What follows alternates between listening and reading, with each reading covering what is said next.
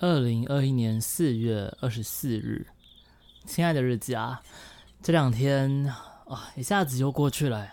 好快！我现在已经变成说，就是以录 podcast 来当做我一段一段的那个分点了。以前是一个礼拜的分点，就是比如说每个礼拜六有主播场，主播场到下个礼拜发现，哎呦，怎么时间又到了？然后现在因为 podcast 从一天一集变成两天一集这样子，感觉起来就更有那个顿得顿得逗点的感觉，就是人生中的逗点，就觉得哎呦，又讲完一句话了，又过完了两天，等于说这时间真的是很快，很快，非常的快。然后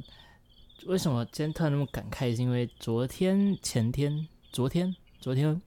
晚上跟鱼仔在看那个一部影片，哎、欸，是昨天还是前天啊？好像是前天啦，前天晚上就是在录完 podcast 之后，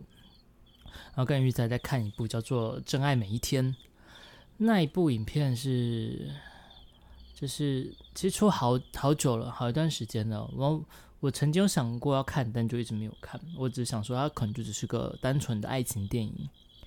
结果看过之后才发现。呃，它是，但它不只是，它是一个，与其说是爱情电影，更像是在讲述一个人生。啊，至于内容是如何，我觉得我就不要，虽然说它已经好几年前的影片了，但还是不要，就是如果你没看过的话，非常推荐可以去看一下，它会是我人生中，我觉得我活到这么大看过的前十名好看，就是值得。值得看的电影，当然这个前十名里面可能有个一百多部吧，可能可能有个几百部啦，但是它可以算得上前十名。那其他的还有像什么《大智若愚》啊，像是《楚门的世界》啊，像是那个《拆火车》啊，《吃鸡一九九五》啊，像是《骇客任务》应该也算得上前十名之内，还有还有很多啦，前十名的电影就太多了太多了。这刚好只想到这几部，所以经典的一定还有更多，还有太多，还有非常多。呃，《航站情缘》应该算是我的前十名，《电子情书》也是，但是对某些人来说，它可能就不是他的前十名。但这些，呃，其实其实范围还蛮广的，当然算是我还蛮喜欢的。嗯，《鬼影》也可以算上前十名吗？啊，那个呃，恐怖屋，嗯，恐怖屋。还有那个二零一三，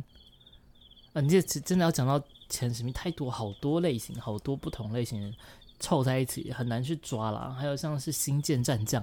第一集哦，做的第一集，呃，讲到喜欢电影真的很多很多，反正这些都是我觉得非常值得一看的，没有看到很可惜了，就跟某些经典著作是一样的那种，同样道理吧。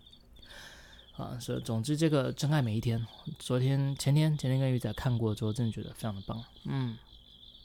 非常非常优秀的一部。他用一个很不寻常的一个那个怎么讲呢？一个不寻常的外表去包装一个寻常的故事，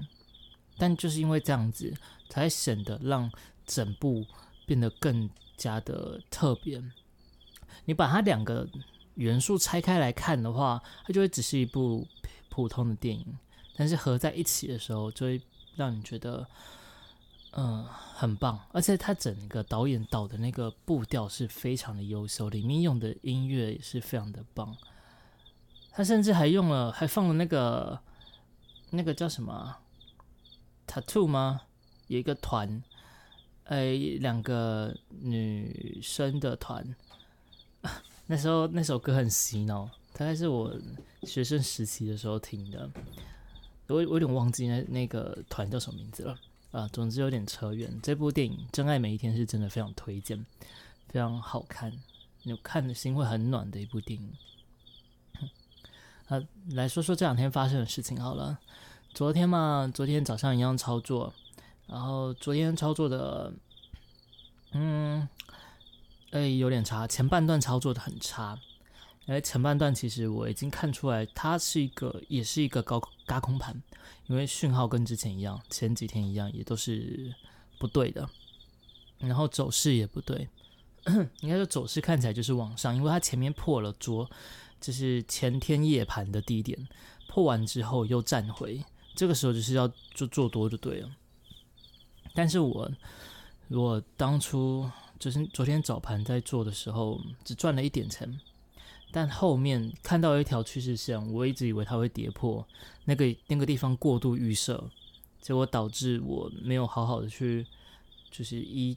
照我之前的判断去，反倒去空了啊，空了自然軋空盘就是被軋嘛啊，我就变赔钱，然后就在我做反手的时候，就没想到它还真的跌破趋势线。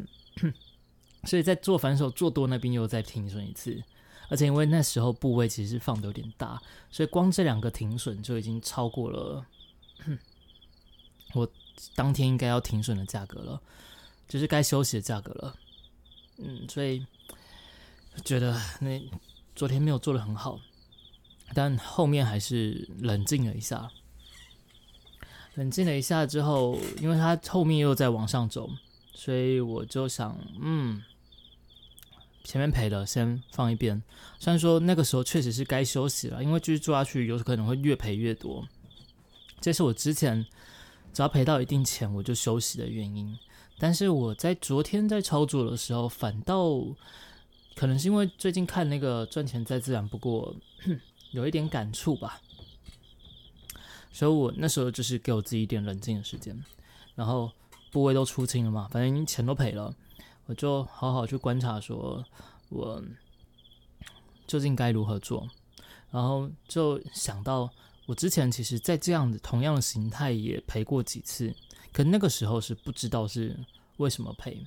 然后后面有发现了之后，有时候碰到那样的行情我就不做，而现在已经进展到下一步，就是当这种行情出来的时候可以利用它，像前几天像上礼拜就是这样子大赚的。所以我昨天的时候我也是冷静下来之后我就先做多，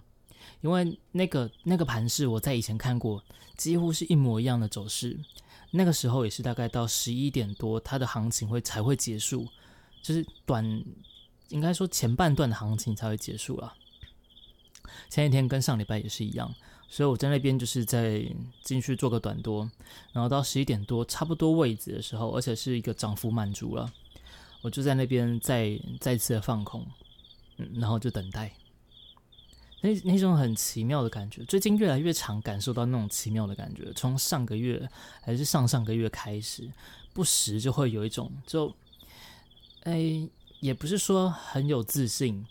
也不是说好像预知一切，预预知接下来行情会怎么走，而是就是当他在那边波动的时候，我是心无旁骛，然后也不会去担心的。以前我记得越久以前，就是甚至一开始做的时候，会因为那个价钱的波动上下而去心情跟着起伏。可近几个月越来越有那种，就是看他在那边跳，不会觉得有什么，就是心情受到影响。就是我觉得不是，我觉得就是他就是会下去啊。如果他没有下去，那大不了就停损那样子的感觉。就我就自己是有有渐渐的有抓到一点在做交易者的那个心态了吧。然后后面他就是往下盘一盘就往下，然后又拉一根上去，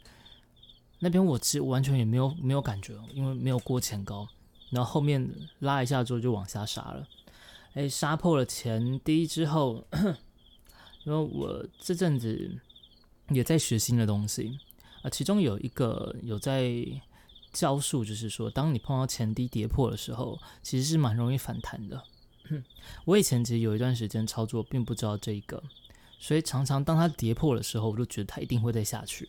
啊，当然有有可能是会再下去，但是十次大概只有一次吧。所以今天就是看他下去之后，以前我都会直接抱着，但这次就是我记得之前刚刚有说，这次的这个形态在以前也发生过一模一样。那个时候我记得也曾经赚过一次，但是也是在低档的时候就出去了，出去之后他破低又再次站上，然后又再次创高。所以这次我就是在他破低之后，在他跌不下去的点，就是明显感觉到有买盘力量的时候，就全出，然后同时反手做。当他确定跌不下去的时候，我再再次打满仓，然后就抱着满仓沿路减码，每到关卡减一点，减一点，减一点，到前高的时候就全部出掉了。其实我预预期是会过前高啦，但是因为那时候要休息了，没有打算做到那么晚。那时候也十二点一一点了，通常一点到一点半，有时候会有一些神奇的状况发生，所以我就先走掉。结果果不其然，上去之后没多久杀下来，但是杀不破，又再创高，所以先走是对的，因为如果没有先走的话，我可能会被那边洗掉，反而还会少赚。就昨天我原本是赔钱，就原本一开始赚钱，变成赔，而且是赔到原定的那个风险极限的两倍，大概是我前几天大赚的大概三分之一到四分之一的的量了、哦，嗯，之后后面因为有冷静下来，有好好去就是思考该怎么做，然后在适合的位置进场，所以把亏损全部都赚回来，还小赚了一些，但少少赚一些是真的少赚一些而已。就我早盘赚到的那一段，跟我最后赚的那个钱差不多，甚至我早盘赚的钱还多一点点，所以 有, 有, 点有点白忙的感觉，但这个白忙又不像是之前那样子胡乱操作去白忙的，而是前面我知道我自己做不好，后面我试着把它做好了的那种感觉啦。呃，还算不错，昨天也是算学了一课，但就是有一些操作可以更细腻就是了，可以做得更好。因为如果我昨天有意识，就是昨天已经判断，早盘都判断出来它是一个軋空盘，然后下面也有一个很大的力道在往上拉了，我怎么会去做放空？玩放空的单纯一个原因就只是因为我觉得那个上升趋势线会被跌破，结果就你都知道该怎么做，但是你的脑袋就是会来干扰你。这这是我觉得不应该的地方，所以如果我以后可以更加的稳定，不要让那些莫名其妙的想法去去影响到我的时候，那我就可以再更加稳定一点。哎，其实那个那个想法并不是错的，因为它在在盘中的时候，它确实是跌破了，只是就那时候刚好运气不巧，因为在它还没跌破的时候我做空，结果我被嘎上去，嘎上去之后决定要做多的时候，它又杀下去。所以我是在那个地方被双面扒，所以那个我预期说那个趋势线被跌破是确实是有发生的，所以我那时候最好的做法不是说去放空，因为那个时候跟原本的大势是相反的嘛，我要做的是空手，我预期就是那样子做，不如就是空手就好了，嗯啊，这样子我可以避免都要赔那些钱，而后面在我确定趋势确实是如之前同样的那个形态的话，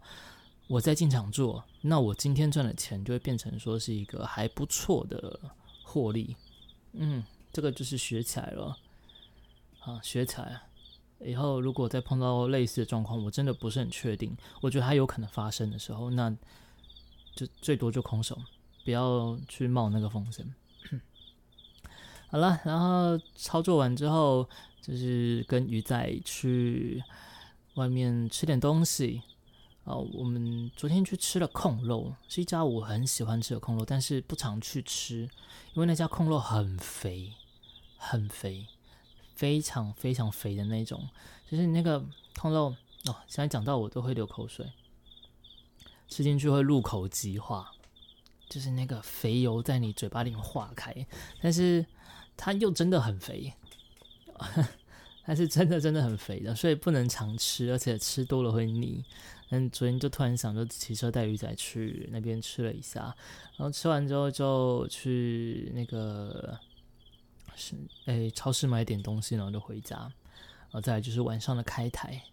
嗯，昨天就差不多这样过去了。那今天早上。呃，七点多被琪琪吵醒了一次，然后想说假日了，应该没有必要那么早起来吧。我在床上再躺了一下，就又睡着，然后又被登登吵醒了一次，而且登登也吵醒我两次，我就觉得很火大。不管了，我继续睡。结果一个不小心报复性回笼觉，一睡就睡到十一点，有点睡过头了。呃，所以早上、中午就在赶着拍影片，然后下午玩了一下传奇，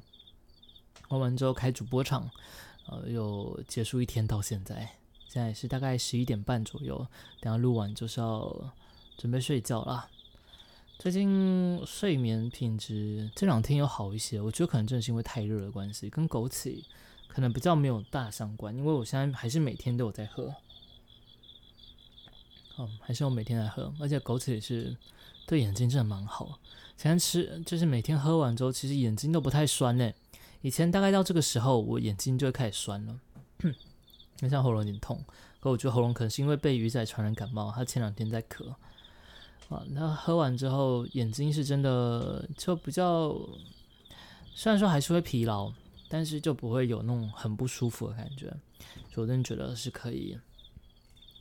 可以。就是如果眼睛有这种需要的话，可以喝喝看。然后我记得上次直播的时候，小飞有说他的他是喝枸杞加菊花啊，我是菊花加决明子，其实都是都有护眼效果就是了。然后我在网络上面查说还可以加一些就是不同的东西，它搭配的效果也不一样。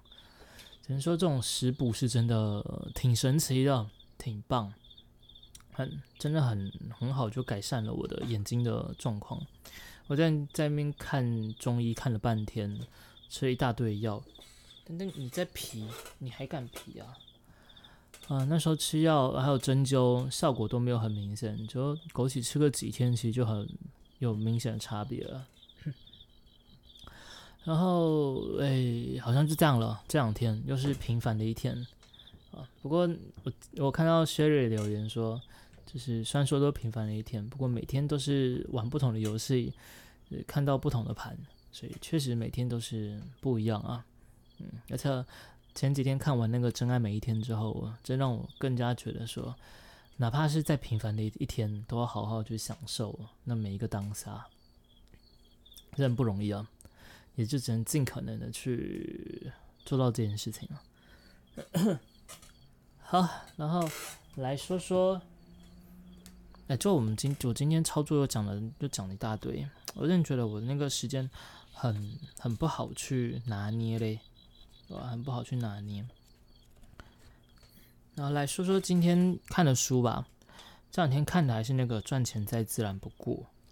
还有看别本，可别本另外一本那个《黄金一个小时》的，嗯，看到几个没有什么特别有趣的，所以就来说说《赚钱再自然不过》这本书吧。因为它里面是心理相关的部分，所以我觉得它不只是在操作上，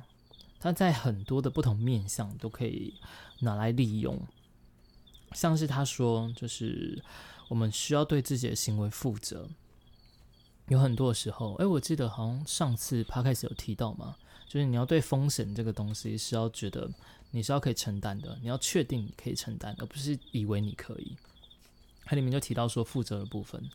就是在操作的时候，你要为你做任何决定去做负责，你不应该去怪罪任何的其他东西，除了你自己之外，没有人去影响你的决定的。这点我其实以前其实现在是深有所感啊。因为我记得我以前赔钱的时候，刚开始操作的时候，我都觉得是就是有那个黑手在幕后操作，甚至会不会是那个那个券商在在盯我的出入点，然后把我洗掉之类的。以前以前常常哦，而且我觉得操作了好一段时间之后，都还有这样子的感觉哦。那时候就会怪东怪西，就觉得说不是我的错，不是我买进错位置，看错方向。而是那个黑手太坏，太坏。然后在更以前在，在在操作股票的时候，也有那样的想法，就觉得哦，那些主力怎么就这样子？真的是有钱就这样吗？那时候都会觉得去怪罪很多东西，当然也有怪自己太笨、太没有用。不过更多是会就是，哦、但真的是到底跑来跑去，会牵拖其他的事情上。嗯，这本书里面就提到说，你这些东西其实都不是重点，重点是你的选择。这其实不只是在操作上面，在人身上很多事情都是这样子啊。就哪怕是父母说要你去做咳咳要考什么系，然后影响你未来的出路，或是他们帮你做抉择之类的，那些虽然说是可以怪到父母身上，但其实父母不管再怎么逼你，最后下决定的，去填下那个志愿的，交出去的人还是自己。所以啊，等等，你现在皮几点了？啊，等等，而且很暴动哎、欸，他整个暴走哎、欸。啊，所以就是这个要对自己的一切行为负责。当你，他重点是在讲说，当你对一切行为负责的时候，你就不会说去，嗯，嗯，等等等等屁，哇，一切行为负责之后，怎么啦？你也想要负责吗？等等，啊，等等，你也想要负责吗？好了，等他我抱他了，那我就不能拿着书一边讲了。哎呀，这家伙真的是很耐，我真的真的觉得他生错了，生错种族了，他不应该当猫的，哪有这么耐的猫啦？然后他开始呼噜了。总之就是，当你对你的行为负责之后，你不会去怪罪那些东西的时候，你就相对的不会有那个排斥的心理，因为当人前面有提到说，当你就是受到伤害的时候，你本能上是会去避开它的，所以你就避开它，你就要自己去找一些理由，比如说是怪罪怪罪其他的人，比如说不去看你亏损的部位，不去砍掉它，不去做一些会让你其实更有帮助的事情啊，反而你因为没有做那些事情，让你自己逃避的事情，就是像是巨额亏损离你更近，嗯。因为你对你的所有的行为负责的时候，你自然就知道，并不是那些东西害你的，而是你的选择。而你现在可以选择做另外一个方式，这样子的话，你就可以避开你因为受伤而不敢去操作，或者是就是不敢砍掉的那个心理上的障碍。所以它里面讲的还蛮有趣的一点，然后再来就是。它里面提到一个很有趣的点是说，有很多时候啊，就是我们以为说，就是操作要有一个，你要有一个很强大的意志力，呃、你要有那个足够的意志力贯彻你自己一切的信念，这样子才可以有一个好的纪律，才不会去犯错。但书里面提到了一点，但是我记得我在《原子习惯》也有看到的的一个重点。刻意练习我忘记有没有了，《原子习惯》里面有提到，他说就是有很多的时候、啊、当你觉得你要努力去遵守这些要点的时候、啊、你要努力不要让自己中枪，努力不要让你的心理去影响到你的操作，然后你要去努力做这些克制的时候，那就代表你的出发点是错的。我就是 看, 看到这边的时候，我是还蛮讶异的，因为 一, 一方面是因为原子习惯里面有提到类似的东西，他就说，当与其说你要相信你的意志力去改掉某些坏习惯，那不如就让那个坏习惯原本就不会发生，这样就好了。那 类, 类似的意思，他说那个赚钱再自然不过里面这本书有提到说，当你有需要去努力去克制自己的时候，其实你该做的应该是要转变你的心态，让遵守这些事情，让做这些事情变成是一个自然不过的行为，而不是一个，而不是一个你应该去努力克服的点啊。当你不需要努力克服的点，就像那就跟呼吸一样自然，嗯，自然而然的你就会做得更好。而这点其实我觉得在人生中也是，也是常常常需要对去。注意到的啊，像有时候我就在想，我就是譬如说晚上晚上想睡觉，但是又又想要滑手机。我记得我前阵子有一段时间会这样，我就在那边一直看新闻，一直看新闻，一直看新闻。啊，那时候可能是因为我那是嗯，有时候有点烦躁吧，睡不着。然后就会导致说我一直在找别的东西分心，哪怕这些东西是我觉得我不应该在睡觉前还在那边滑手机，这样子会睡得更差，但我还是持续的在滑，持续的在不知道逃避，甚至可能是在逃避明天了。我都在想那阵子过得太不顺，就后面一直想要改掉晚上睡觉看手机这一点，我哎呀，结果我其实只是做一点小改变，我只是做了一点小改变，因为我只是想要让自己就是可以分个心，是我看书，就这么简单一个改动而已，我就只是看书，然后就后来就再也没有在睡觉前滑手机了。啊，因为因为那个只是换一个方式去想，呃，找到核心点。我那时候有注意到我自己为什么会一直滑，找到那个核心点之后，换一个方式，嗯，完全不需要去克制自己滑手机的冲动。就我觉得跟这书里面讲的可能不完全一样，但是核心概念我想是相同的吧。啊，至于它里面有提到说该怎么去转换你的内心的想法。呃，就我还在看，嗯，还在看。这其实跟我以前念哲学的时候，呃，哲学諮商有一个蛮大的概念上的重叠。他是说，就是让当人不开心的时候，就要么就是生活跟理想不合，要么就是理想跟生活不合。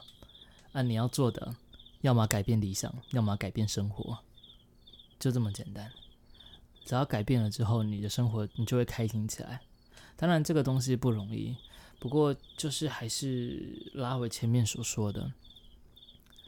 其实有时候那个想法改一下，现实就会变得顺遂很多。呃，啊，毕竟或者是为了你的理想去改变你的现实，好像也挺棒。呃，只是现实比较难改变啦，呃，理想是好改变的。嗯，理想是比现实容易多了，毕竟现实牵涉到太多东西，牵涉到别人身上，而理想就只存在自己的内心，所以改变自己去符合这个现实，其实不见有时候不见得是一个就是退步或者是懦弱的行为，而是一个顺应，就是毕竟让自己过得开心才是最重要的嘛。改变了自己的想法之后，呃，现实再一步一步慢慢去做改变也无妨。反正在那个前一刻，就是当你你的现实、你的理想也去贴合你的现实时，你本身就是开心、就是快乐的。当你处在开心快乐的那个起点的时候，你就已经立于不败之地。大概是大概是这样子的想法吧，对，大概啦。但我也不是很确定哲学智商有没有讲到这么多在更衍生的部分，因为我们那时候教这堂课是我们的校长，我们的校长其实是很很忙的人，对，呃，整天忙着募款，所以所以他其实也没有很深入的教这这么一堂课，很多都是我自己在书里面学的。那、啊、在书里面学的话，自然是没有什么实践，很容易就忘掉了。我觉得有机会再回去看看有关于哲学諮商的部分吧。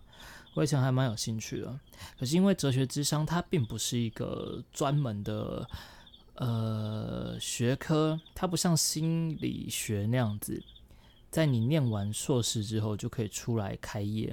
哲学諮商比较反倒是一个辅助，不过我想也好啦，反正我们要走那一方面的专业，它当一个人身上的一个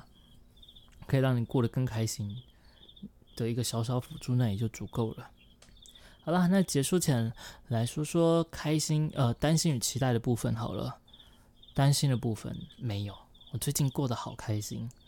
没有什么好担心的了。就希望鱼仔可以那个身体好一点啦，但这应该算是期待的部分。